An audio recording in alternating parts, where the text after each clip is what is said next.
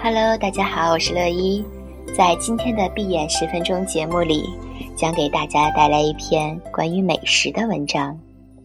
这期呢，也同样作为美食特辑的开篇首作。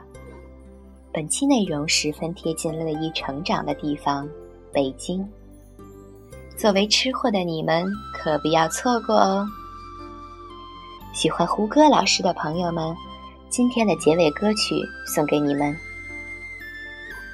首先带来梁实秋，酸梅汤与糖葫芦。夏天喝酸梅汤，冬天吃糖葫芦，在北平啊，是各阶级人人都能享受的事儿。不过东西也有精粗之别。琉璃厂信远斋的酸梅汤与糖葫芦就特别考究，与其他各处或是街头小贩所供应者大有不同。信远斋铺面很小，只有两间小门面，临街呢是一块黑漆金字匾额，铺内清洁简单，地道北平式的装修。进门右手方有黑漆大木桶一。里面一大白瓷罐儿，罐外全是碎冰，罐里呢则是酸梅汤，所以名为冰镇。北平的冰是从什刹海或护城河挖取，藏在地窖内的。冰块里可以看见草皮木屑，泥沙秽物更是不能避免，是不能放在饮料里喝的。什刹海汇钱塘的名件冰碗，莲蓬、桃仁、杏仁、菱角、藕都直接放在冰块上，食客不嫌其脏，真是不可思议呀！有人甚至把冰块直接放在酸梅汤里。信远斋的冰镇就高明的多了，因为桶大罐小冰多，喝起来冰碧提味。它的酸梅汤的成功秘诀呢，是冰糖多、梅汁稠、水少，所以呀，味浓而艳，舍不得下咽。很少有人能站在那里喝一小碗而不再喝一碗的。抗战胜利还乡，我带孩子们到信远斋，我准许他们能喝多少碗都可以，他们连进七碗方是罢休。我每次去喝，不是为解渴，是为解馋呐。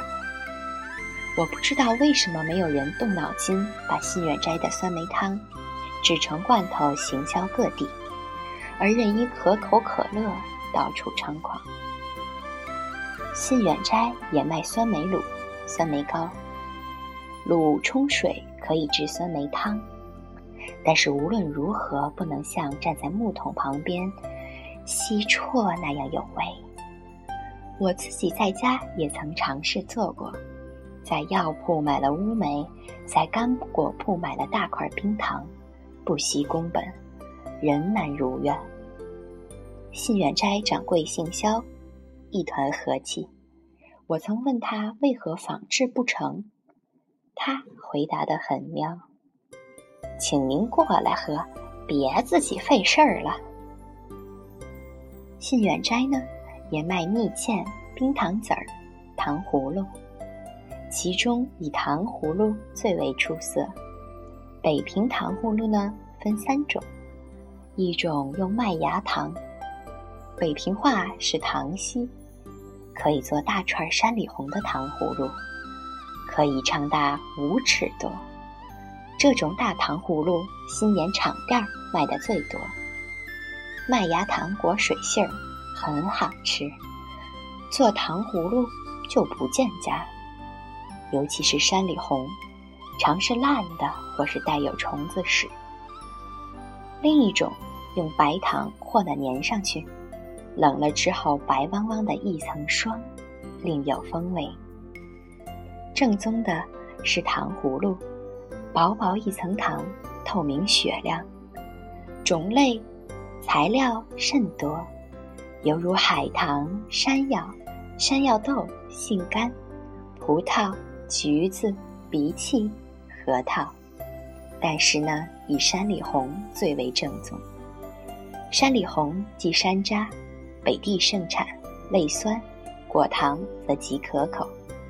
一般的糖葫芦皆用半尺来长的竹签，街头小贩所售多染尘沙，而其品质粗劣。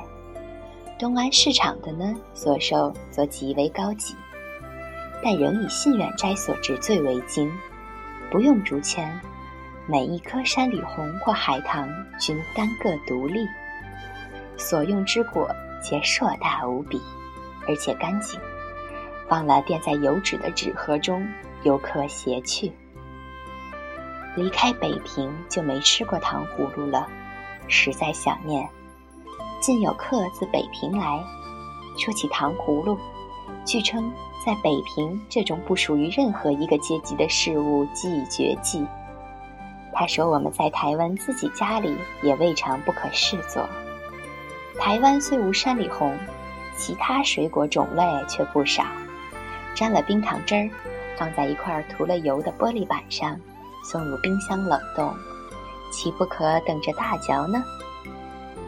他说他制成之后将邀我共赏，但是迄今尚无下文，不知结果如何。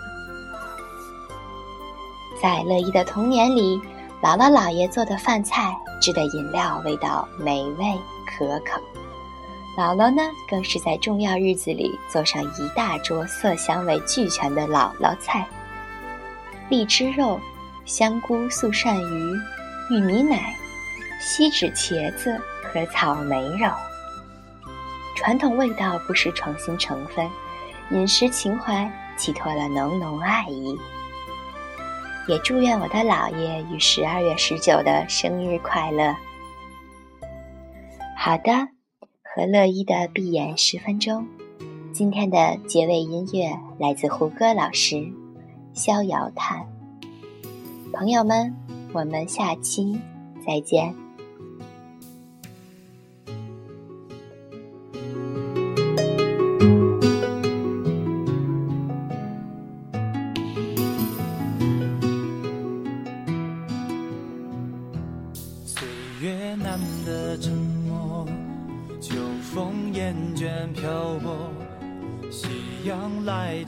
不走，挂在墙头舍不得我。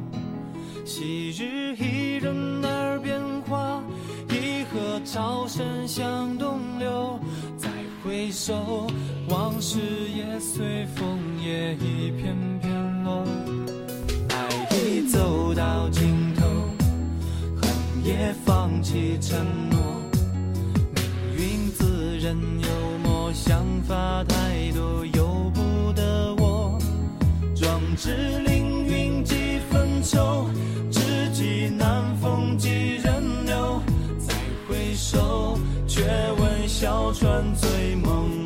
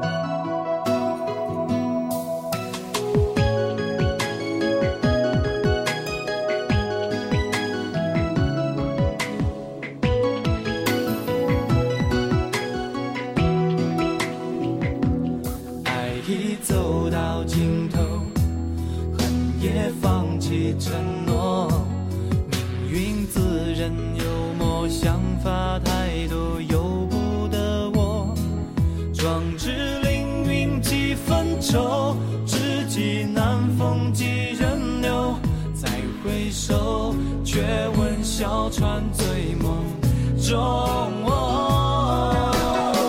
笑叹词穷，不知镜框终成空。刀钝刃断，梦。